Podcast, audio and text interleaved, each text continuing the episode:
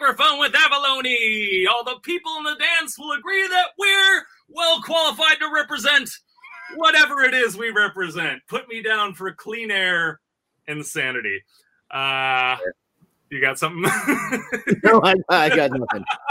it looked like you had something. I got no, I got nothing for this. I'm, Yeah. I'm- Represent, represent, represent. Uh, Clean Air Insanity. I am Rylend Grant, screenwriter, Ringo Award winning creator of fine comics like Aberrant, Banjack, Suicide Jockeys, and now Fa Shang Origins. The other voice in the dark. The man in the box to the left is. uh, David Avallone, film and television writer, comic book writer, coffee achiever. Love it. If you missed any of our previous conversations, episodes featuring comic luminaries like David F. Walker, Matt Fraction, Stan Sakai, Kevin Eastman, Rodney Barnes, and many more, our entire catalog can be celebrated via YouTube, iTunes, and other purveyors of worthwhile ear cracks. So double on back and check them all out.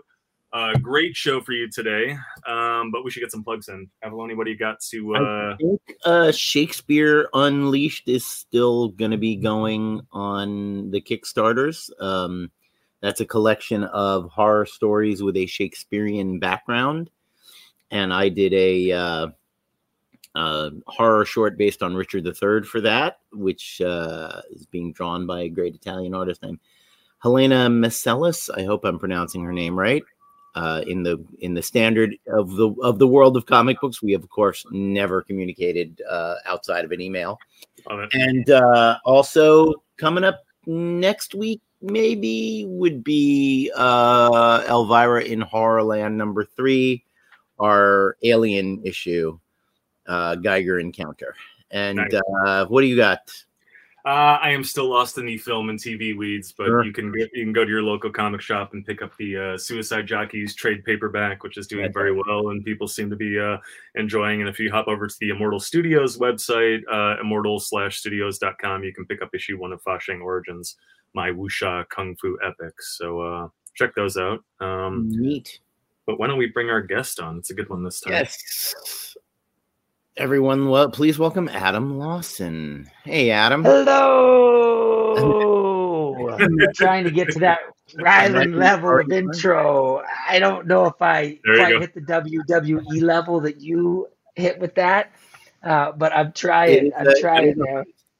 I, I actually I, I toned it down this week. Uh, the Whoa, last that's the two- tone down. Yes, the That is- tone down. The, the, the last two weeks, I went a little, uh, you know, on a scale of one to ten, I was I was hitting about a twenty-five. So uh, I brought it down, brought it down to a twelve today. So um, I love it because I it, appre- allow, it allows me to be not the loudest person in the room, which is such a rare experience for me that I, I relish it every time. yeah, no, But I that's good. Why, why don't you tell the kids at home just a little bit about yourself before we dive in? Yeah, so I'm a television showrunner, comic book, and game maker as well. Um, and so my my recent series, uh, Escape the Night, we ran four seasons. I was a writer, director, showrunner, and it was a fantasy horror series. Um, we won a lot of awards, had a lot of magical times going back in time to horror fantasy settings, and um, and uh, and also do a lot in the game space, not only like from a television standpoint, a lot of celebrity board gaming, Dungeons and Dragons, and Magic the Gathering shows. I made multiple games. I made a board game actually for Escape the Night, uh, which my star and I, Joey Graceffa, created and launched on Kickstarter. It was a big success. And then I also have a role playing game called The Sunder. So uh, I, I I think that that's been kind of my thing is taking um, games and merging them with television in, in some sort of way. Um, and Escape the Night, if you've never seen it, it's essentially people live the TV show that's cast. So the stars don't know what's going to happen. They're in costume. They live it. We blow up cars in front of them. They get tackled. They have to solve clues, um, and they're getting killed off. And it all happens in real time. It's uh, probably the hardest way to shoot TV, but it's uh, Oh yeah, I, mean, it seems like it. yeah, it, yeah, yeah. It's a it's a 250 man like wheeling circus, um, but to do it, but it's uh, it's it's really exciting. And so uh, that's that's me in a nutshell. what's funny about that is it, that sounds like turning being a a, D, a, a, a game master, a dungeon master, into being a showrunner. Like you're basically Uh, doing the same thing. You have you have your players, and you're surprising them, and you're leading them through a story, and you know hope hoping they survive and all of that. David, I think you you said it best. That's that's really what it is. And you know, in my and, and while it's going, you know, you have ten cameras rolling. They're all cinema cameras, and you have this world plan and clues and things that all trigger when they open a secret door. It works for real. Everything has to work for real, which is why it's so hard. Right. You can't cheat anything. Um, Right. But what is fun about it is that I'm also in the ears of the other actors. So I've written dialogue for them, but then in real time, I'm changing it. As in, you have this much time to come up with a new line. Right. Wow. and so it's uh, uh it's truly dungeon master skills in that area where you have to react real time. And uh, uh it was it was tough. You know the network it was so tough to be on set because it's essentially you, you know there's this, this unending sort of sprawl of chaos and it shoots all real time. So you don't cut and reset. You go.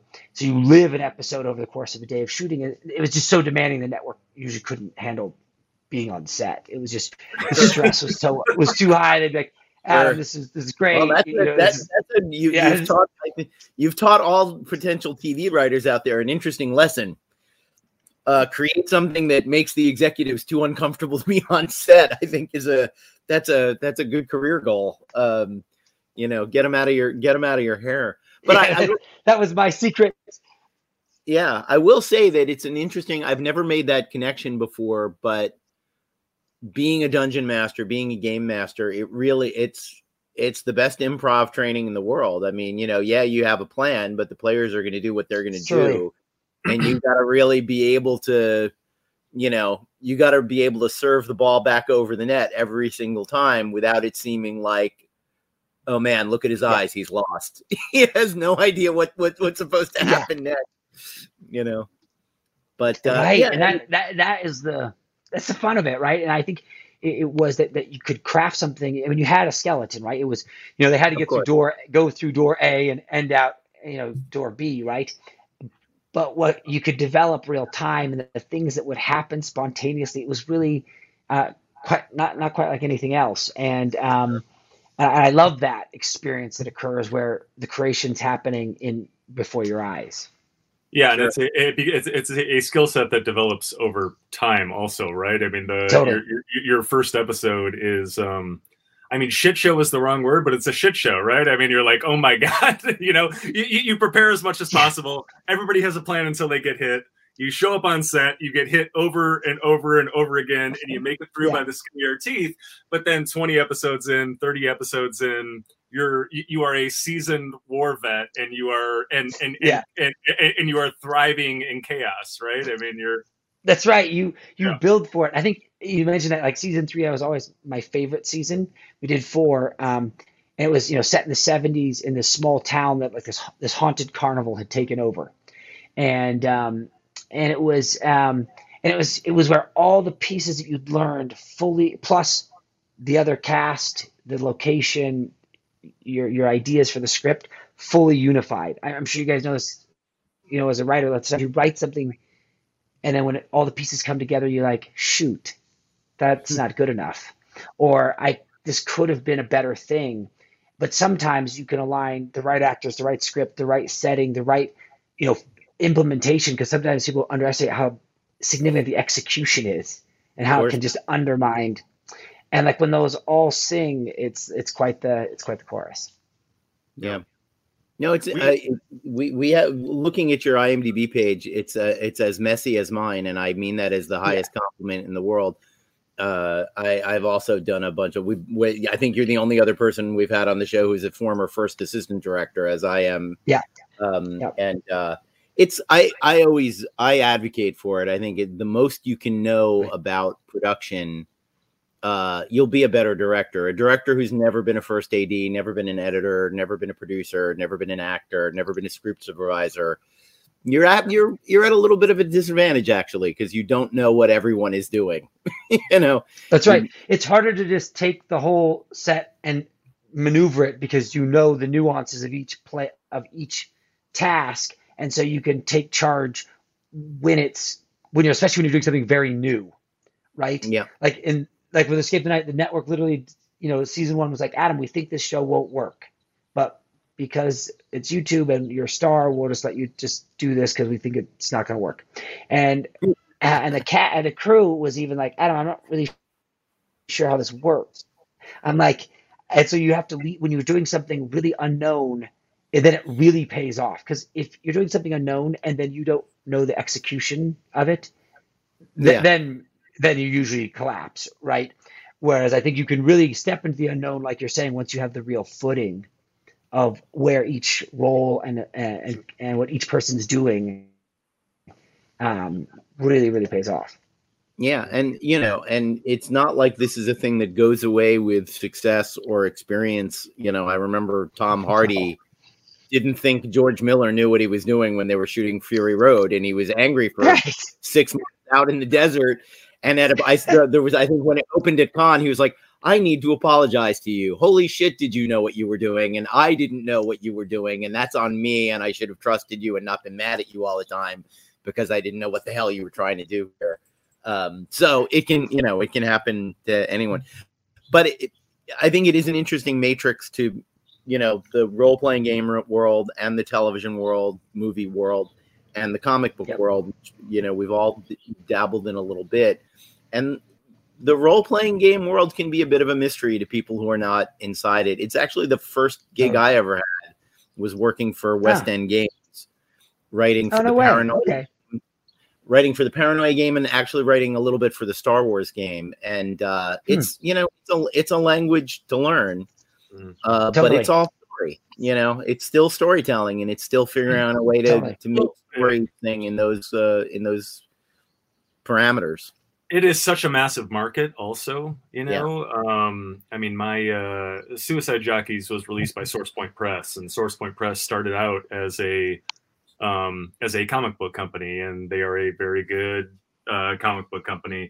Um Yeah. but but uh as as sort of kickstarter took shape over these last couple of years they launched a gaming division called deepwater games and they very quickly realized that there was a lot more money to be made in games than there was in comic books. uh, And so- just just no question. There's just no. Yeah. Yeah. Yeah. And, and so SourcePoint has continued and they're doing well and, and a foothold in the industry and they've become tastemakers the whole nine yards. But Deepwater Games is now this they're printing money with Deepwater Games. And I you know I don't I don't mean that in, in a derogatory sense.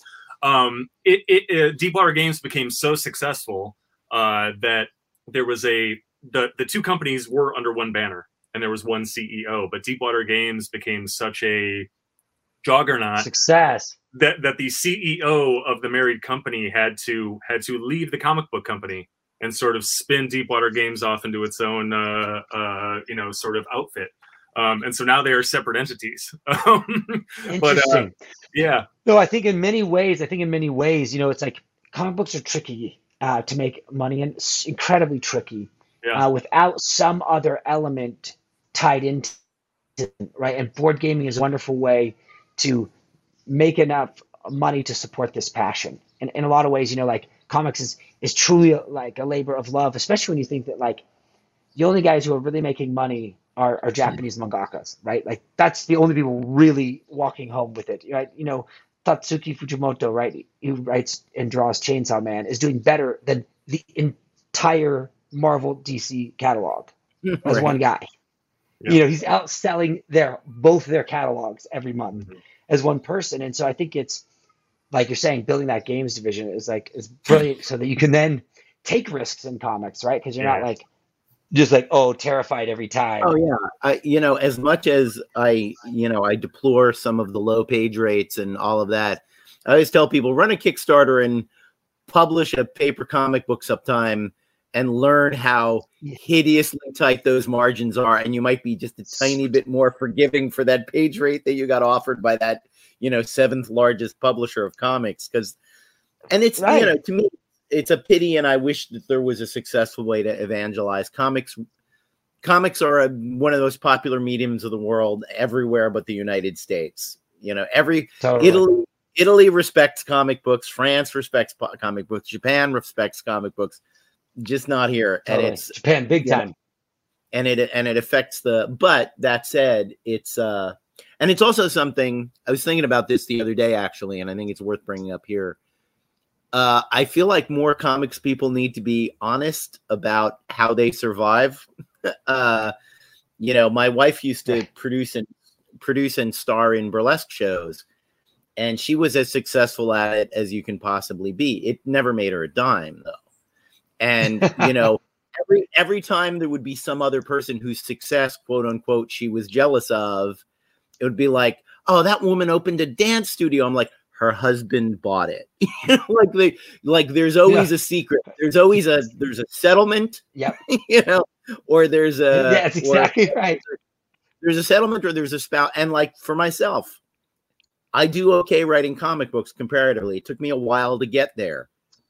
Right. Without my wife, I would have no health insurance. you know, my wife is an IATSE member, and that's what pays for my, you know, keep keep the old man alive. Um, and uh, and I think more people need to be honest about like, if you think you're just going to make a good living just doing comic books, I wish you all the luck in the world with that. But the more right. you can diversify, the more you can find other things to draw or write. And also, these things all build one another. I, you know, I couldn't get arrested in Hollywood as a writer for forever, and yeah. went off and became a comic book writer. And suddenly, I was interesting to produce my 30 years of making independent films. Screw that. That's bullshit. Nobody cares about that. Oh, but you wrote some no. comic books. You know, you should write movies and television now. It's like, I'm this okay. You know, like fair. I'll I'll I'll take it. But uh, you know, it's no. I, I think you're totally right. I, I think you're hundred percent right with that. You know, that they are a, a tricky uh, a medium in the U.S. and and some art. As much as I love Marvel and DC and what they have created, I in in some ways they built that box. Because in Europe, when you, uh, particularly in France, right, which is the second biggest market in the world outside of Japan, or if you look at the Japanese market, they're not just about people in capes and tights. They've they're a matured experience where it's like, oh, I just bought this graphic novel and it's this crime thriller, and right. you're a 35 year old woman just going home to, to read that, and no one thinks you're a comic book yeah. person. You just and so we've created this unusual stigma within in the U.S. comic book market that's kind of been controlled by those two entities, which not you know good or for evil, right? Not that there's all been bad, but I think it's built like this box yeah. that is really unfortunate. Same thing in animation, right? Disney did the same thing. They made it a kids machine, so yeah, that yeah. when you leave the U.S. and you go to European animation or to Japan, there's just a story and it's animated, and it, yeah. it's not like oh, it has to be targeted at kids. No, we built these unusual boxes in the West. Yeah, is it's not. There's so much adult, and I mean, you know, mature, not you know, not pornographic. Yeah, just not pornographic. There's so much yeah. adult material in comics and in animation, and we still you still get the guy writing the op-ed that's like bam biff pow it's not just for kids anymore it's like that was bullshit in the 80s and it's so old yeah, yeah. Well, I mean, yeah. There, there, there, yeah, I mean, there still is this barrier to entry. You know what I'm saying? I mean, you when totally. you compare when you when you compare it to adult films or whatever, you know, and and this is less the case because of the internet now. But it's like if if you wanted to get adult movies, adult magazines, whatever, there used to be this gross cave that you had to go into. You know, right. there, was a, there was a guy in the tre- there was a guy in a trench coat in the in the back lurking, and uh, you know, and and and when you think about it, I mean, you know, that's a cliche, but there's truth to it. I mean, uh, you know, I, I lived in in Los Feliz for the longest time, right by AFI, and we had the X oh, okay. spot. We had the X spot right down yeah. the street, and and that was still yeah. going on. And they didn't bulldoze that place until like five years ago. You know, yeah. um, wow. And and, uh, and you know, so you had that, and you still have these things. It was funny. I was just in Greece, and they're everywhere. Um, but uh, but but but if, if you look at it buying comics is a very similar experience. You know what I'm saying? And and totally. minus minus the disgusting guy in the trench coat and the fact that you might uh, uh, uh, but but it's that sort of thing again if, if, if you're like you said if you are a 35 year old woman who is a lawyer and and and is interested in something you you know and you live in detroit you you you usually have to go into some dark cave that smells weird and there are a bunch of, there are a bunch of gross dudes in there who are gonna leer at you, and you're gonna take one step in, and you're yeah. gonna fucking leave Turn. out the door. Yeah. Right. And, and, also, you know, if you're going into a comic book store to buy adult material for adults, and I'm again, I mean, you know, just like mature, yeah. If you're going into a comic book store to buy literature, no matter what comic book store it is, you are walking past a six foot tall statue of Spider Man. Yeah. Yeah, absolutely. Like to in order to in in order to pick a copy of Moby Dick off the off the shelf, you don't have to like trip over a standee of James Bond. Yeah. You know, That's like, right. in the literature section. Yeah.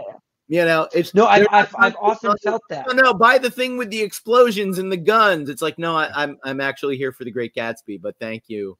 Uh, that's got one gun Right. in it, so there's that. Yeah. You Well, that's what I feel like why manga wins so well because it has such a place at Barnes and Nobles, yeah, and it, the barrier to entry is so easy. You come into Barnes and Nobles, which have a really wonderful retail experience, um, that's well thought through. It's laid out well. Anyone can feel comfortable there. And then you go to this shelf, and they're all in these nice, clean books, one through whatever number, right. and you can really effectively get into it, right? Yeah. And I look at that and I'm like, why are Western comics? Have we not learned from this experience that we've built a retail shop, like you're saying, Yeah. that we are just creeping past Spider-Man, ducking under Batman to get to like this, you know, flickering fluorescent light in the corner, right? Instead of like, why isn't the comic book shop a rad cafe with cool leather couches Yeah. and great lights and People hip design? like that, so it's like this. Yeah, it's but it's still it's still it's so hard to overcome that stigma. Yeah, we, we, we, I mean, we have some of that. You know what I'm saying? I mean, because because uh, Avallone and I have, have done retailer uh, uh, shows, and cool. and we had Cool. um, uh, uh, what, what is the um the the store in Burbank? Uh, Oh, we're- had uh, Tiffany from Perky Nerd in, and that's Yeah. a very like she, that is a curated. She's totally cool. I've been to that shop. Yeah. Yeah. yeah, yeah, yeah, and she, Oh, yeah, yeah. Yeah, yeah, in Burbank. Yeah. yeah, experience serves, serves cold brew and yeah, and that's an experience. And and and and where I came up in LA, uh, Meltdown Comics, it was a it was a community center. There was a comedy club in the back of it. Um, it was, it was like a scene on Friday. It was, you know, it it, it became more of that. cool and, and there needs to be more of that and and you know to tell you the truth i think you know i think adam what you're talking about it's why kickstarter thrives because um Right. because it does have a different it has a different look it has a different it has a different feel and more importantly here, here's the thing is like if you walk into your average comic shop again in detroit um the material inside uh it is 95% of what is in there is aimed at at us you know at uh at, So, at, totally. at, at white guys in their you know in their 30s 40s 50s whatever Right. um, uh, Totally. but, but but if you if you if you hop on a kickstarter right it there there is everything It- Yep. no matter no matter. Yep. yeah no matter who you are yeah no matter who you are or what your deal is what your politics are what your uh your your social uh uh, uh Totally. deal is you will see yourself on kickstarter right and and Yep. so, so you have all these people who are used to walking in, into a comic shop and not finding themselves not not seeing anything Totally. not, not not seeing a mirror there anything that reflects them back but then you walk into kickstarter and you and, and you see it and and um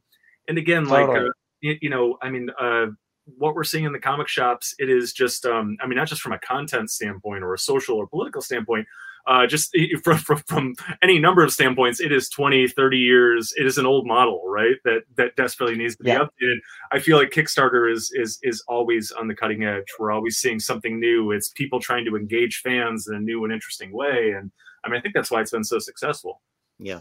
I, I would totally agree with you. I, you know, I've launched. This is now my fourth book, and I've done two games as well. And I've used, you know, both Indiegogo and Kickstarter um, as different platforms, and both have like pluses and minuses, and are great. And um, and they're, they're and, and I guess Zoop now is interesting too. I I, I backed actually their John, um, which uh, looks so incredible. I'm curious to see what they become too, because I feel like oh, um, but I, feel, I I agree with you that that is become that place where you can find what you're looking for, if you will. Yeah. And generally speaking, when you're picking something up, it's not issue 297 of. Well, yeah, that's Where it's just like, I mean, I go into a comic shop and I've been reading them since I was a kid. I make them. I read comic books almost most every most every week, and I go in there and I'm like, I'm not really sure where to begin. Yeah. You know what I mean. Yeah. mean? And what and that's just like it's it's it's a it's unfortunate uh, that that's the story, and I think also too, it comes a lot from you're you're regurgitating the same characters for, for 50 or 60 years, and so you Yeah. you're lost. Whereas you know in, in manga, it's like you it, it, it things end, they pick something up new. In general, you know, they one piece of uh, My Hero Academia. But yeah, I'm spacing on the name of it, but there's a there's a comics website that actually tracks arcs in long running comics. Wow. That, basic- that basically goes Batman 793 starts a new arc. If you want to start reading Batman, start here or 12 issues back here or 25 issues. Like I think that's a really great service of like, you know what? Here's an entry point. I mean, they also list every number one for obvious reasons, but they they have a it's literally a like find the beginning of an arc. And you know, there is Yeah. a thing where you go, there's no other it's hard there's no other art form that is as obsessed absurdly with continuity and with preserving the fan experience of people who are in their 50s, 60s, 70s now who are like, well, I've been reading Fantastic Four since number one, and I'll be damned if I'm gonna, you know, if I'm gonna see it start over. And of course, it started over four different ways from Sunday, but nothing else is like. There's not someone writing the 700th Dorothy Gale story about Oz. Like the, there's a handful of them. People reboot that franchise left and right, but it's Sure. not like there's not like no, we have kept this, we have kept the Dracula, you know, uh, continuity from Bram Stoker for the last 250 years, and we're not letting go of it. And this is Dracula number 7,509. Like that, it's madness and it's totally unnecessary and it absolutely alienates new readers and worst off they pour the time and energy and resources into the books that are on their thousandth issue to the detriment of the new Yeah. um Yeah, you know I agree. So it's I agree. That's why it's good to be in the crowdfunding world. In fact, I, I've kind of shifted all my spend to the crowdfunding world. One and I believe in indie creators, right? I just believe in us, in what guys are Yeah. doing. Oh, I remember when. Rylend and I met, um, you know, on that global comic stream, you know, last year, and I backed your books. Um, uh, one I loved the one. Uh, now I think it was Jump with the guy, the um, astral projection thriller. Yeah, that's the jump Um, Mhm. yeah, it's Jump. Um, and I, I read the issues on that, and I loved. Oh, there. Thank you for bringing that up because if anybody hasn't read that, it's super cool. Um, and what and what's in it? It's like a fresh story that no probably doesn't run 500 issues. You know, it's got an arc, and um, but super cool. And I was I was in right away, right? Yeah. And uh, loved it. And I feel like that's that's the crowdfunding experience. It's so cool. Like I could get I could get that story from you. Um, Yeah. And So, so yeah, so, so, yeah, so, so, so we are about thirty minutes in yet, and we have not pimped your book. You have a Kickstarter going right now, so let's let, let let's Yeah. let, us go ahead and let's get the title out there. Let's tell people where to find it, and and and and then we can continue this conversation and get into the specifics of the book. But but yeah, let's uh, Sure. let, let everybody know what you're selling now because it's pretty awesome. I I was excited, and uh, yeah, I've been meaning to get you on for a long time. Uh, but now, now it seemed like a great time because you have something to talk about, and yeah. Totally. Yeah, no, I know we've been just gabbing away. And the reason here is for The Exiled. So um, it's called The Exiled. It's uh, a, a bit of Blade Runner meets a seven. Um, I'm doing it with Wesley Snipes. Yes, the the man who is Blade. Um, not not just uh, any old folks. It's kind of amazing to get notes and feedback from Wes. Uh, to be honest, you know, to get uh, you know to get an email back like, "Hey Wes, what do you think about this page or this story?" And, and you get the back, "Yeah, man." That's the sign that yes, it's been approved. And um, you know, he has a lot of interesting insight too because he approaches it from an actor, right? So he's thinking about the character, and I think you know because the story um, is is a bit old in my repertoire. In fact, it was uh, my my partner on it, Keith Arem. We sold it to Radical Comics back when they were a thing, right? And we even had dinner at Comic Con with Wes and Antoine Fuqua and us. Little did we know we'd do this years later. Um, and um, anyways, they fell apart, and the deal fell apart in the process. Um, but then we re teamed back up with Wes, the three of us, said, "Hey, let's do this." And he, then Wes brought out to table re-engineering this character and, and our story arc. Um, and so it's awesome. And so it's like you have a massive uh, celebrity who's like, "I want to tell this story. Comics are fun. Um, you can make believe in a way I don't always get to on, on movie and TV roles." And so that's that's what was that was the genesis for this. That started about a year ago, and so I've been working like mad on this book, and we've launched on Kickstarter. And it's this, you know, it's, it's a sci-fi noir tale uh, set in a you know slightly near future after this horrifying gas attack. Um, and there is this detective, Niles Roach Washington. Imagine a, a grizzled Wesley. Um, and um, he is starting to track what he believes is a serial killer. And people at the department and the world around him tells him you're just seeing things that aren't there. Um, and it starts to destroy his home life. It destroys his work life. And he's a detective who's living in this heavy shadow of his father, and he can't seem to get out from underneath it. Um, and he can't seem to get out from behind his regrets either. And so he goes on this this this journey of chasing this serial killer who is you know it's five thousand years in the makings. This killer, and as he's digging this up, he, he goes through this crucible and comes out and redeems himself on the other side. But he also uncovers Earth's darkest secret, um, and and so the tale you know begins in this world of chasing the serial killer, and then it unravels like an onion quite dramatically. Um, and um, and I we wanted to make this as something also too if, worthy of crowdfunding, right? And, mm. and, and for me, I'm I forget for crowdfunding. Some people like to do single issues crowdfunding, but I like to kind of give a something big and notable so that when it comes to your house, it's like Christmas, right? So this is a 140 page book. Um, mm. It's eight and a half by 13 inches. It's eight and a half by 13 inches. So it's a huge, oversized book. It's soft cover with a stitched binding and a ribbon so it can lay flat and small panels, you know, as you know, Rylend and David, for making like your little panels become, you know, big and um, and it, feels so immersive when you're in it. Um, I always feel that when I get the deluxe edition of something, I'm like, hmm. or a lot of Euro comics, you're like, wow, I really am in it. So, so that's the, so that's the offering is this incredible book. And then we said, hey, you know what? Um, let's make it also something to fit in your back pocket. So there's a Go version of the story, which is gray toned like a manga, manga size, uh, different cover, uh, red painted edges, and it lives and it lives in your back pocket. So you never get stuck in a line without a book. Um, this is all great stuff. I mean, there are great lessons here. We have a lot of crowdfunders that that you know listen and and watch the podcast, obviously. And um, I mean, what I love about what you do generally with your campaigns, but specifically with this one, is you have made it an event in a number of ways, and uh, and and you know you can. This is what you should be doing. You should be pushing the medium, experimenting with the medium. It's uh, you know, if, if you're going to put a floppy in a comic shop, it needs to look a certain way, and everybody's used to that, right? Totally.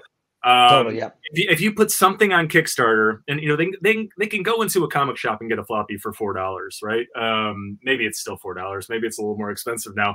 But if you're if, if you're going to crowd fund something and you're going to charge and you're going to charge people 20 25 dollars for something which is a normal price point. I mean uh, you know we've we've had the kickstarter head of comics on and, and and what they say you know as gospel is the the most common price point for anyone backing a, a kickstarter project is $25 so what are you going to give somebody for their $25 and these things you're talking about are really interesting. Let's give them a deluxe edition. Let's give them a pocket edition.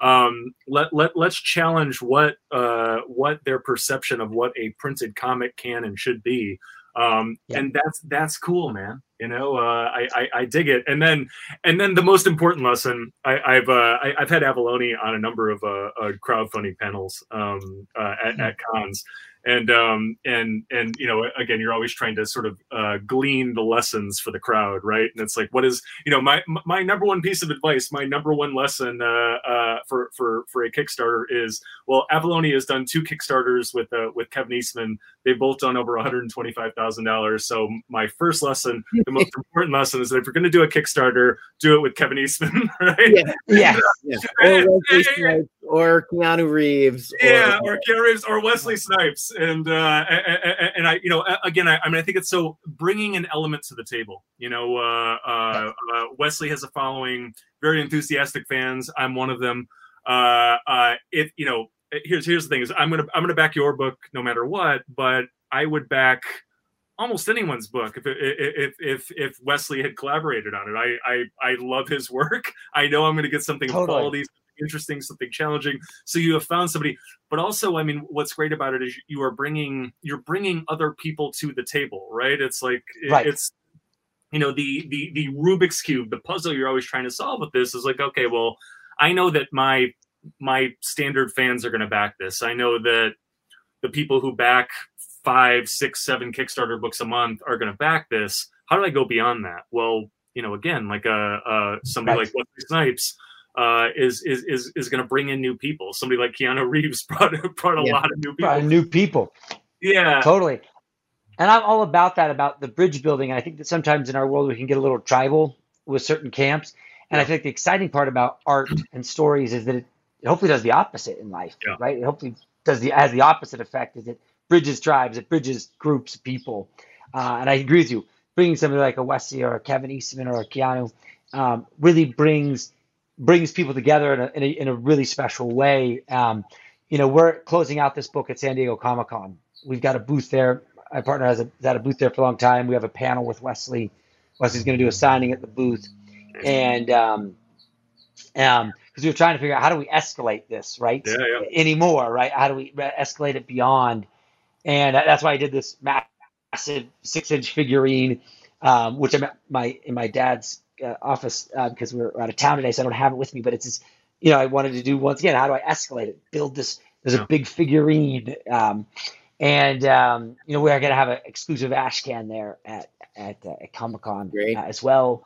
And, um, and and I feel like that, like you're saying, is like how do we make it an event? At least for me, is what I is what I really really enjoy. And um, and so that was kind of how we laid this all out. And I think um, you know, my partner Keith Arem, he's really good about seeing these. He's the, the he's a video game director. He did the Call of Duty franchise. Um, mm. um, he's on the on the voice side, and uh, and uh, about seeing like how do we escalate the scope. And so, you know, and we've been then scrambling every second to then like keep this thing up in the air, right? As you do with a crowdfunding campaign, even to the point where what we've done is we've put inside of the Kickstarter version of the book, there's going to be codes hidden inside the book that will unlock digital collectibles later on. So, yeah. so it's a way to say to the backers, only you will ever get. One is this format, this cover, and then these codes that give you something that's free and fun. Uh, that that hopefully, you know, it sort of gamifies once again the, mm-hmm. the experience yeah. of reading the book.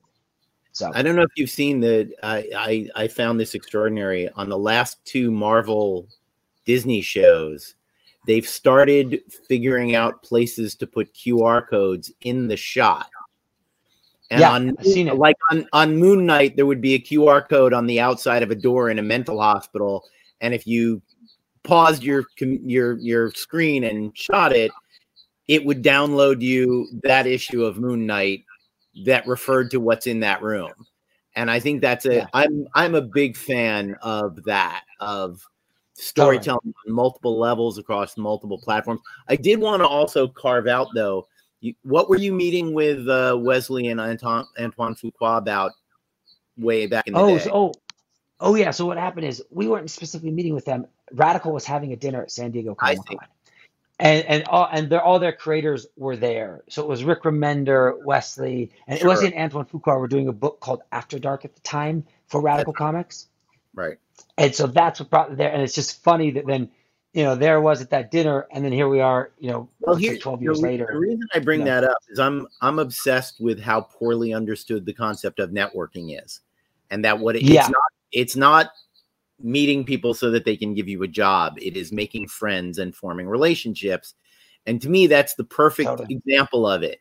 When this came up with Wesley a decade later or whatever, you were not a stranger to him. You were also That's not right. someone he met when you had your hat in your hand saying, Wesley, help me do a thing. You met him as That's the exactly right. In a comfortable situation. He did not, when you shook his hand, he did not see dollar signs in your eyes. He just saw another human being making a connection with him. Yep. And that is what I evangelize for constantly is meet people, be their friends, you never know. As I've said a million times, when when Kevin Eastman sat down next to me in a bar in Emerald City Comic Con, given what I have worked on and what he has worked on, the idea that me and the Ninja Turtles guy were going to make a comic book together in three years was so far from my mind it was beyond the over- orbit of pluto like it, it would not totally. have ever occurred to me that our interests and and careers would overlap and it's just a just a nice a nice guy. let's you know I'll I'll talk to this guy about comics we read when we were kids. Uh, so you never Yeah. know, and just you know, so you're you you be, you know, to, to, to quote Bill and Ted, you be awesome to everybody, you know, and and That's right. And it's a, and it's a long game, right? It's a Yep. long game with it because you're doing things and you're working and you're laying groundwork and you're keeping touch with the people you've worked with, people you meet, and then when moments organically occur, then they really come together in a nice way. I agree. It's the hat in hand guy who's like, this networking thing never works. It's like, bro, it's because uh, you know, it's if somebody was tapping on your shoulder saying, "Hey, could you give me some cash?" You don't like him either, and so it's. Uh, I, I think that's really you're a great example of it playing off that that many years later. So Yeah, it's the most flattering thing in the world. But it was Kevin who said to me, you know, there's this project I've got kicking around that I've been looking for a writer for, and maybe we could work on that together. way. And of course, internally, I jumped up and down and went, "Holy shit! Holy shit! Holy shit!" Uh, because of course I did. But externally, I went, "Yeah, that sounds Kevin, good, yeah. Kevin. Let's uh, let's talk about that over drinks, and uh, you know, send me your notes, and we'll we'll see where it goes." But uh, but yeah, I just I wanted to carve out that moment of Yeah. yeah, you you know, you had dinner in a group with other people, and honestly, that is where the magic happens, and that is why you you know that is why you go to cons. I always say it's it is a community. Be in the community. Be a part of the community. Right. Someone, you know, I remember I, the last time I was at New York Comic Con, I was walking down Artist Alley, and Matt Wagner was at a table, and he went, "Hey, David," and my wife whispered to me, "Feels pretty good, doesn't it?" And I said, "Yeah, yeah, that feels really fucking great." That Matt Wagner of all people was like, "Hey, man, how are you?" Hey, And that's because yeah, he's it's great. cons for a couple of years, so he knows who I am. I found out later that he had read something of mine, which was also astonishing to me, considering you know I was reading Mage and when I was a college student and all that. But anyway, that's Yeah. I just wanted to I wanted to hit that note because I think it's an important note. So yeah, the other thing I'll say about backing a lot is another note I liked it. Backing a lot of Kickstarters. To me, the best thing about it is I f- I forget everything that I've backed, and it becomes this sort of. I feel like I have a subscription to Kickstarter that I Yeah. forget I have, and once a week I get a package and go, "Oh, what the hell is this?" And I open it and go, "Oh yeah, this thing, this looked Right. interesting. I can read this now." And I never like you back enough of if you back enough things, you back a couple of things a week, a couple of things a month, you totally it goes out of your mind. Sometimes they have them right away. Sometimes it takes them a year to produce it.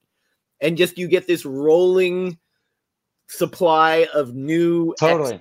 exciting comics that just show up in your mailbox. No, I mean, oh, yeah, I'm absolutely in that same camp too. I'm in that Yeah. same camp too because I'm backing three to five books a month, and there's the, the machine has begun Yeah. over this last year. It's like there's always something coming in, and it's that Christmas feeling, right? And like, Yeah, totally. and and that's what I want to create with this with the Exiled is that people feel like Christmas morning. You open it up, and it's like, whoa, check this out. And there's that that that moment that when it comes out of the package that it feels Oh, yeah. satisfying, and you flip through the pages.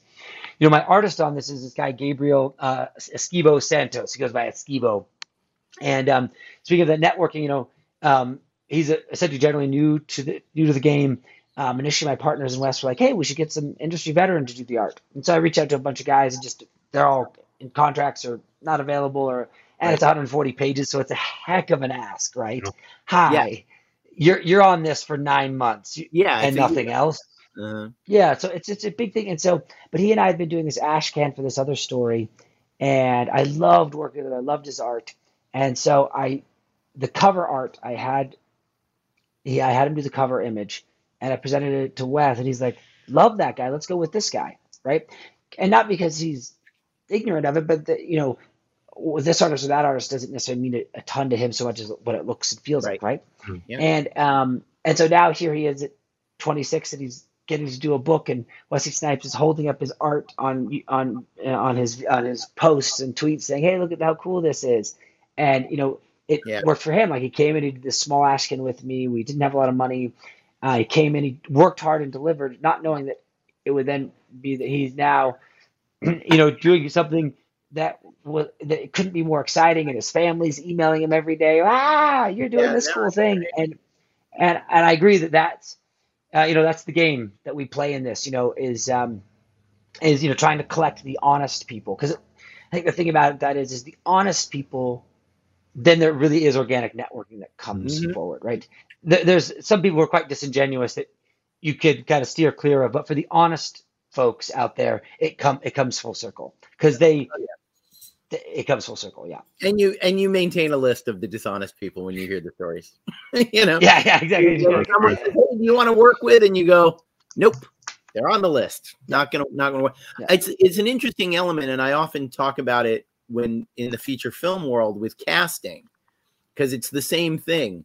If Wesley Wesley Snipes is starring in your film, his co-star doesn't necessarily have to be another massive movie star because you've got Wesley Snipes, and it's an opportunity. I'm always I'm always disappointed when someone makes a, a you know a mid-budget film and everybody in the cast is a B or C level. It's like, you know, you had an opportunity here once you got whoever, once you got Julia Roberts, whatever. Right. Anyone, any struggling actor who's great could have played this part and this part and this part. You had an opportunity to bring someone in. And I frequently dip into I have a lot of artists that I love and love working with. And the good news is I can't afford some of them now. Julius Ohta, who did Bettie Yeah. Page with me, he's doing Marvel. Marvel, Marvel are no fools. They saw our Bettie Page comics and went, "Holy shit, that guy's amazing!" And now I, uh, you know, I That's- can't really afford to work with him again. Yeah, it was something that it's something that yeah, Narrow get more. You can always find more artists. you know? Yeah, I, I mean something that Tony Scott always did really well. You know, you, you you look back at those Tony Scott movies and and you know look at Enemy of the State. I mean, like the the the twelfth, thirteenth guy on the uh, on the call sheet is a that guy now. You know, and they weren't they were they weren't that guys back then. You know, you're like, oh my god, it's like you know, uh, uh, you know, oh wow, uh, Scott Caan was was the uh, you know was the fifteenth billed person in this movie. You know, um, yeah. my favorite, my favorite TV show uh, from the '80s is Crime Story. yeah. and that was that had one of the greatest michael mann's casting people are notoriously Yeah. great and Yeah. if you watch that Yeah. show every guest star you're like oh julia Yeah. roberts yeah, yeah. doing a guest star yeah. you know christian Yeah. slater has three lines as a teenager that found a dead Yeah. body you know Yeah. everyone who Yeah, walks know, in right? the room you're like oh that's Yeah. a lorraine bracco just got kidnapped Yeah. by a gangster and she has two lines in this episode and it's always just like you know you're dealing with good people when they could see the Oscar, the future Oscar winner in the room full of nobodies, you know. And uh, and I think and you know I think the same goes with casting the the creative team of a comic book. Um, and and as you said, that whole thing about doing small projects with people that aren't about money, and it, you know, you do it because you do it, and then it becomes, uh, you know, it becomes a more serious partnership when you when you both climb the ladder. Uh, Silvia Califano, uh, the artist on Elvira in Horrorland, I asked her to do an eight page thing for an anthology because I loved her work on Star Trek for IDW, and she did it for an embarrassingly low rate. And the next time we were starting up a new Elvira book, I said to Dynamite, "This woman is amazing," and she got a Kickstarter special out of that, and that led to a five issue series that she's doing now. I'm planning Ah, another that's cool. Planning another comic with her that'll probably be another five issue. You know, so it's like I think I've paid her rent for the entire calendar year of 2022 because she did this cheap ass job for me last year and it Yeah. came out great and we had a great time working together. And uh that's I always say the only thing more satisfying than getting a job is giving one. You know, is, I, I think I think you're I think you're right about that. It's it's truly satisfying. It's really really fun to do that. Um, and you know it's been fun also too just the different artists we brought in to do some of these trading cards, our stretch goals. So we're in this stretch goal land, right? Which I think is another fun part about crowdfunding is like what are you going to drop, right? And so we're doing trading cards, which also have hidden codes tucked into them. We've got a metal bookmark, and so each artist that's doing a card also brings something fun to the table, right? And it's like you're saying, it's fun to give that job out. Uh, Tyrell Cannon um, did our first card, it was awesome, and um, uh, Clayton Barton did another beautiful card for us. And my um, and there's just it's really fun to to like give that job out, right? And to see what they create. And I think that's one thing I've loved about this experience is that we're we're deep in this sci-fi noir world with this city that's its own character and it's treacherous and dark and deep and twisted. And you know, we've been in it for ages, and then you pass that idea to another artist and they pop out a, an image for a card, right? Mm-hmm. Um, and at least for me, that's one thing I love also too, is then you get now this other little collectible item that comes with this book, right? And it's a, a new artist's expression of what of what is your original thing. Um, and that's rad. That's rad uh, because it's a new expression without it taking over the story. Right. I think sometimes um, um, there was this book, Ten Grand, that um, Ben Templesmith was drawing. Halfway through, he left it, and another artist finished. Uh, I lost interest in the book after that changeover. Um, I love Ben Temple, so and once his art kind of left it, I the story just didn't, it didn't work for me. And um, and so that part I don't love, but I do love it when then another artist interprets their work along mm-hmm. the way, right? So that it's it's get it gets to see a new realization of them. Um, but with the campaign, also, I think what what's um, an exciting thing is that um, we built this ultimate edition of the book as well too, and um, which is you know it's this it's just going to be this metallic um, case that folds. It has all the books in it. It's going to have them all signed by Wesley, and Wesley signs nothing. Like he hasn't signed anything in years, right? Uh, he, he's like, and so it's like it took some clawing away to get his signatures on all the books, on the casing, um, and it'll have the San Diego Comic Con ash can in there signed. All these really fun exclusive things um, that that bring it back to like this is why a Kickstarter, and this is why the exile. I'm going to get to touch Wesley in a unique way. I'll be I've signed it to, and you know the artist as well. But I'm not confused. No one's paying money for for my autograph. Um, um, but it, it's it's an exciting thing to feel like I've got I'm holding this piece of this story in my hands and a piece of Wesley. Um, and it was interesting because we did these immortal offerings for the book where it was you know pretty high dollar price point. It was twelve hundred. You get drawn into the book, but not just like drawn in and you're in a background character, drawn in and you say a line, somebody says your name. So you're a tangible piece of the history, and those went out in the first hour or two of the yeah. I saw that you got you got ten of those, and that's wow. that's amazing. Yeah. Yeah. We did a couple of those in Drawing Blood, and it and it worked out. And the funny thing was, we had one sort of semi-major character not cast yet. Oh, uh, interesting. Who was like a young, beautiful woman and a friend of mine who's a young beautiful woman pledged for one of those draw me into the comic things and i sent her picture to the artist and went uh, so my friend gretchen paid to be in the book how about we use her for this character and he was like yeah sure so now she's going to be in 12 issues of this thing like you know the character isn't going to be in one scene and go away you know so you never know fr- another guy paid to have his cat drawn into the book and again, the cat yes. didn't pay that again for the second campaign, but it's like yeah, but the hero still has the cat. You know, like the, the cat's still going to be in the room. I can't like not have the cat just because the guy didn't pay me the second time. You know, so it's funny. Yeah, well, I think, but I think that that's, but that's a way that that, that once again, it's the approachable nature of it. Yeah. Um, and I think that there's things like whatnot is a cool platform because it creates direct interaction with people like mm-hmm. Kickstarter does, right? Mm-hmm. And like that idea that you're now in the book and you're a piece of history and like you have the ultimate bragging rights. Um, what a cool exclusive experience. Um, yeah. To, to have happen. And it's funny that yours went from that journey. Um, and I think that that's, as we've been uh, developing that campaign, I think that's what's been most active from the backers is like, how can they get, become a, become a part of it? Um, mm-hmm. and, and, so uh, we're, we're, um, we're unlocking crazy stretch goals. We're going to have a big blood at San Diego Comic Con. And I think, you know, one thing also too, I think I was commenting out of the book is, you know, the, the colorist sometimes can be underestimated in the comic book industry, especially because manga does so well without colors, right? um, but that um, Valentina Biancone, who is our colorist, she's an Italian um, colorist, you know, um, she uh, brings a sort of Euro feel to the book, right?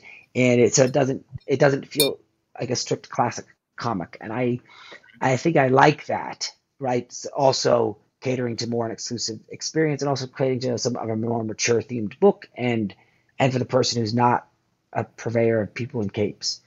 Um, and I just, Yep. um, and I think that that um, developing that color side of it as well too, as you can see on the, the campaign page, you know, the way she her she uses her reds, um, and the way this city comes to life in these characters and these colors because it evokes such a mood, and um, and, and I I um, I love what that uh, what that does for building our, our world here of the exiled. And uh, so this is our, our, our creative team. There's Keith, myself, Wes, Esquivo, and Valentina. I, and I, you know, I letter my own books. Um, Oh, it's um, I, I do all the lettering. I do it in Clip Studio. I do the whole thing. I roto. I draw. All, it's all hand letter. I write, draw all the sound effects, etc.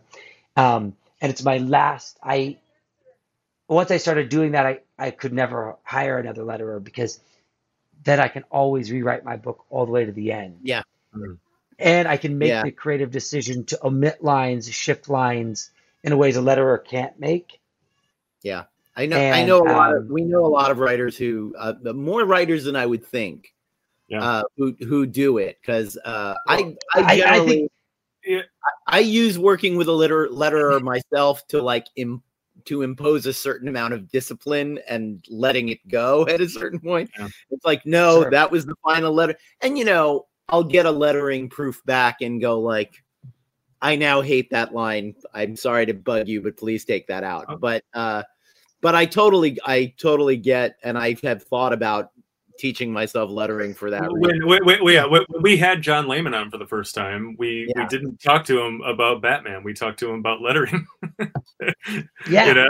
I mean, I think it's such a creative expression, and it's like, and in a way, it's the way that you actually stamp yourself into your book, right? Yeah. I, you letter it, and it's a way that like you made something. Because as a writer, you know, in in Hollywood, if you just write, you don't make things, and if you just write a comic book, you don't make the physical thing.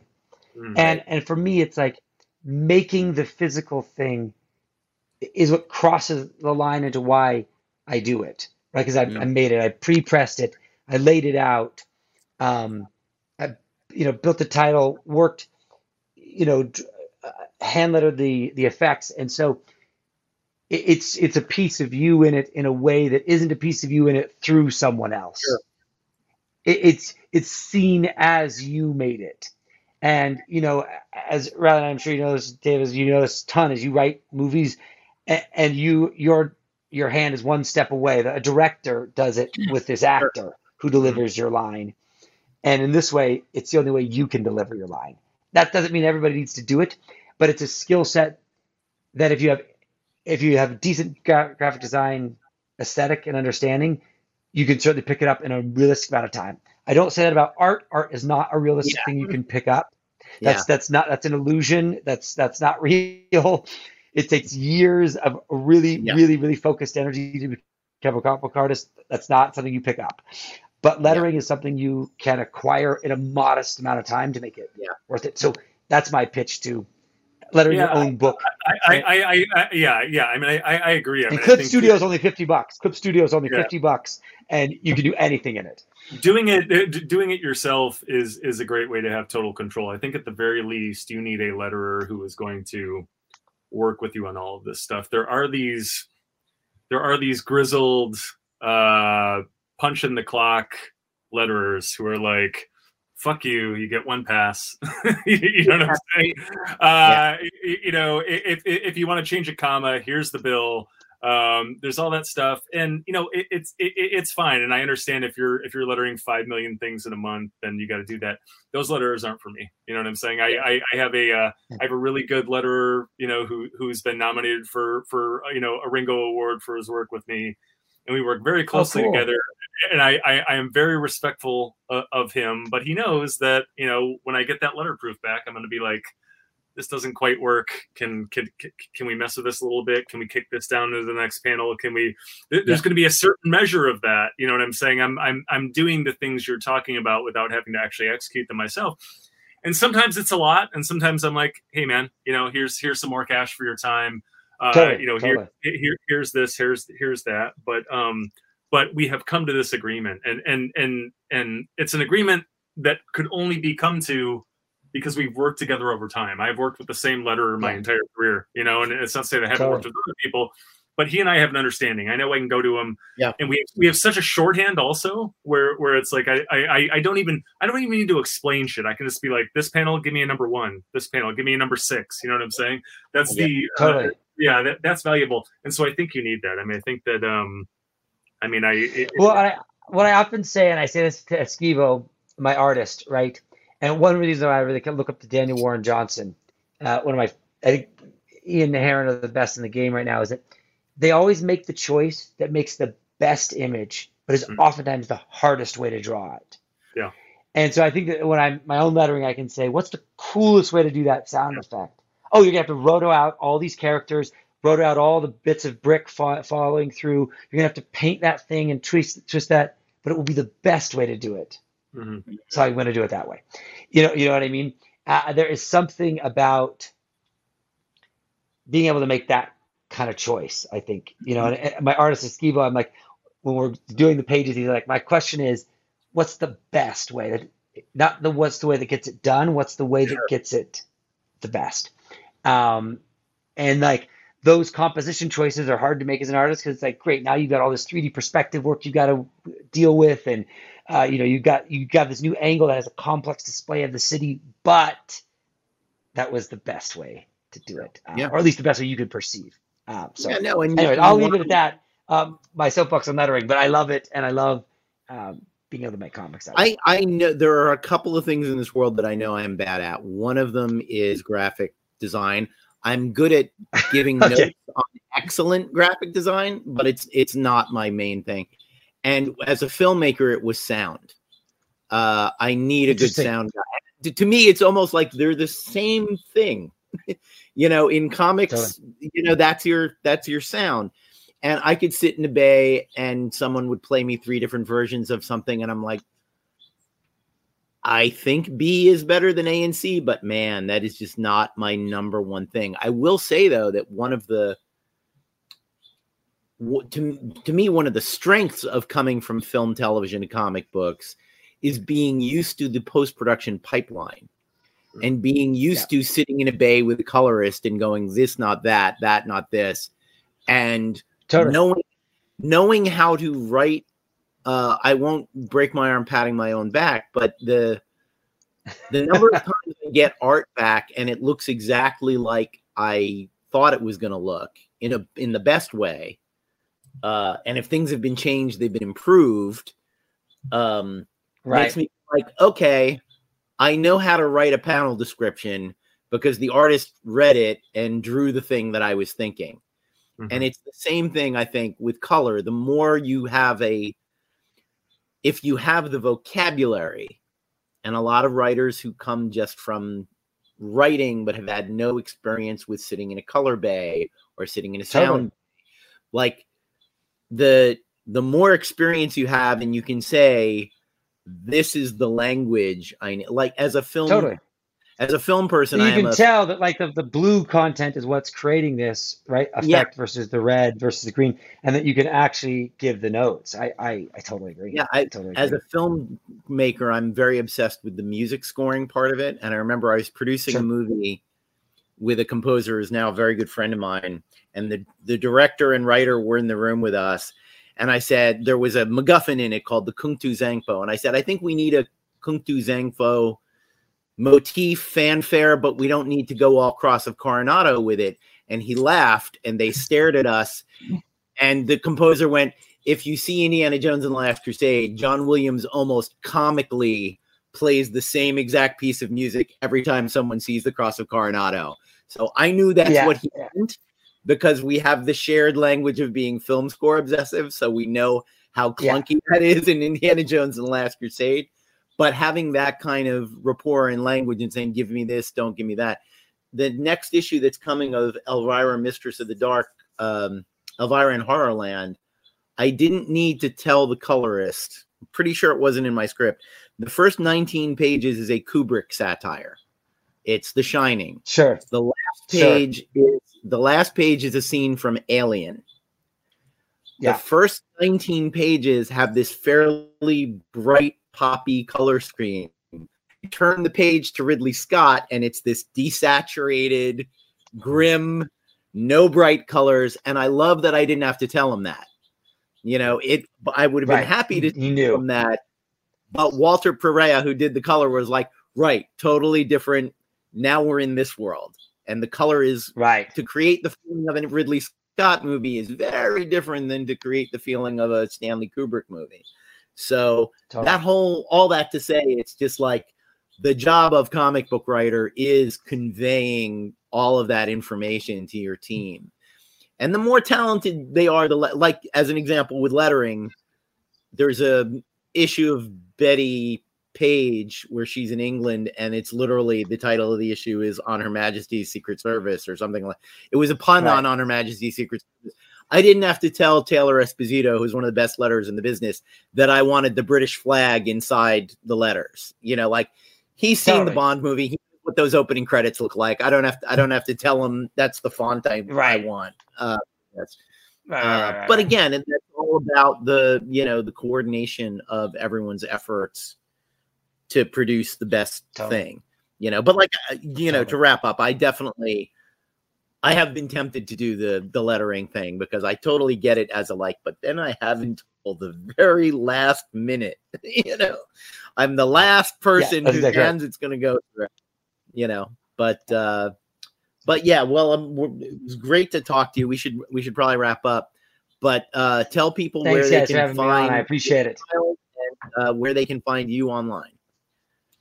Yes, you can find the Exiled, you know, going to the Kickstarter homepage, typing in the Exiled. You can also find it at bit.ly backslash the Exiled, all lowercase. Uh, you can find it on my Twitter handle, which is at Gifted Rebels Co. Also on my Instagram, which is also Gifted Rebels. Um, you can find me there, and everything all leads back to the Exiled right now. So you can't interact with me without finding Sure. your way there. Um, but David and Rylend, thanks for having me on. It's super great to chat with you guys Oh, and um, um, appreciate the time. Yeah, yeah. Oh, it was, it was our pleasure. Rylend, uh, tell us where uh, people can find you. Yeah, yeah. Before we sign off, a little nerd out. So, so huge Snipes fan, as I said. Uh, one of my top ten Yeah. favorite movies ever is is Major League, and uh, you see my room full of craziness here. I know, again, like for the listeners, I love it. You can't see my room full of craziness, but if you head to YouTube, um, and so I have a lot of interesting, weird movie memorabilia stuff, and one of my most prized possessions is this Louisville Slugger that was made for one Wesley Snipes uh, during during the filming of Major League. Oh, wow. Uh, yeah, and no so way. Will, Willie Mays Hayes. It's one of my uh, one of my most uh, prized possessions. It has, uh, if, if you're not watching the video, it is a, a powerized Louisville Slugger uh, professional model that has uh, uh, uh, Wesley's uh, name burnt into it. Um, so uh, yeah, Amazing. uh, Wow. yeah, w- w- one of the many cool things I have laying around the office here. But I'm a huge fan, so I'm going to be uh, first in line at the uh, at the at, at- at the booth at Comic Con, uh, uh, uh, trying to get uh, Wesley to sign a baseball for me because I think he is the only Yeah. person who has not signed my uh, my Major League Cast uh, uh, baseball. I have Sheen, I have uh, Bernsen, I have uh, anyone and everyone. Wesley has not signed it, so I'm going to be there. I'm going to buy my, uh, my my copy of the book. I've already bought my copy of the book on. Uh, on um, uh, Kickstarter, but I will buy my ash can, and hopefully Wesley will will uh, will even though he doesn't sign a lot of stuff, hopefully he will sign my baseball. He's, But, he's, he's going to sign 60. He's going to sign 60 there. There will be a signing event. He signed 60. So but I'll see what I can do to help stack the deck to make that a reality for you. yeah, Um, yeah, yeah, yeah. You and I might have to get together on the side and see if we can slip it to Wesley. Yeah, Uh, see how we can do that. yeah, yeah. See, I'm already, I'm already angry. There are 59 slots available uh, for There signings at, uh, 59. at Yeah, yeah, yeah. There we go. See, there are 59 uh, Yeah. reserved for the general public. Yeah, but but Uh, yeah, Yeah. Yeah, yeah, but memorabilia and geek out aside, I am uh, on all forms of social media at Rylend Grant. That's R Y L E N D G R A N T. Uh, I always have to spell it because it's not a real name. My parents drunkenly arranged letters and saddled me with it, and so now I have to spell it for you. Um, but uh, my books, I'm going to lean over and grab them here. Uh, the Ringo Award winning Aberrants, the four-time Ringo nominated Banjax, and the uh, Tokusatsu romp Suicide Jockeys are available in fine comic shops everywhere and via Amazon and you know wherever you get your your reading material. My Kickstarter books, the uh, astral projection thriller that Adam was talking about, The Jump, and my Fargo West crime drama, The Peacekeepers. Those are available right now via my BackerKit site. If you go to the jump2.backerkit.com, that's the jump one word and the number two, the jump2.backerkit.com. You can get those there. As well as signed copies of Aberrant and Banjax and Suicide Jockeys and Rare Con variants and all that good stuff. Uh, one stop Rylend Grant shop. So check it out and uh, my latest and greatest, the uh, Wuxia Kung Fu Epic Fa Sheng Origins. If you go to the Immortal Studios website uh, right now, if you missed the Kickstarter, most of you did not miss the Kickstarter, but if you missed it, uh, immortal slash studios.com uh, and check that out. You can grab your copy there. What do you got, Avallone? And I can be found most easily at uh, my website. Grandpa has a website, davidavallonefreelance.com. That forks off to all of the social medias and the the various rant ravings of a of a disordered mind. I have another podcast called uh, Pulp Today, where I read from classic uh, paperback novels and talk about them a little bit. And uh, I will be doing two or three panels at San Diego Comic Con, so keep an eye out for those in your programs. Uh, hopefully, they remember to boldface my name so you can find them easily. Um, that's it for this exciting episode of Pulp Today. Pulp Today. There that's you go. talking about it. Of, uh, of, the writer's block. I'm actually behind. I need to record some more. Uh, thank you for joining us for the writer's block. Thank you so much, Adam, for for being with us today. And totally a pleasure. It. Totally a pleasure. Thanks for listening, guys. Thanks, guys. Thanks, everyone. If you're watching us on YouTube, be sure to smash that like button. If you're listening to us on Apple Podcasts or other fine purveyors of ear crack, please leave us a five-star review. And wherever you're watching and or listening, subscribe, subscribe, subscribe. We'll see you back here next week for more Madcap hijinks on the Writer's Block. For more information, visit pendantaudio.com. Thanks for listening.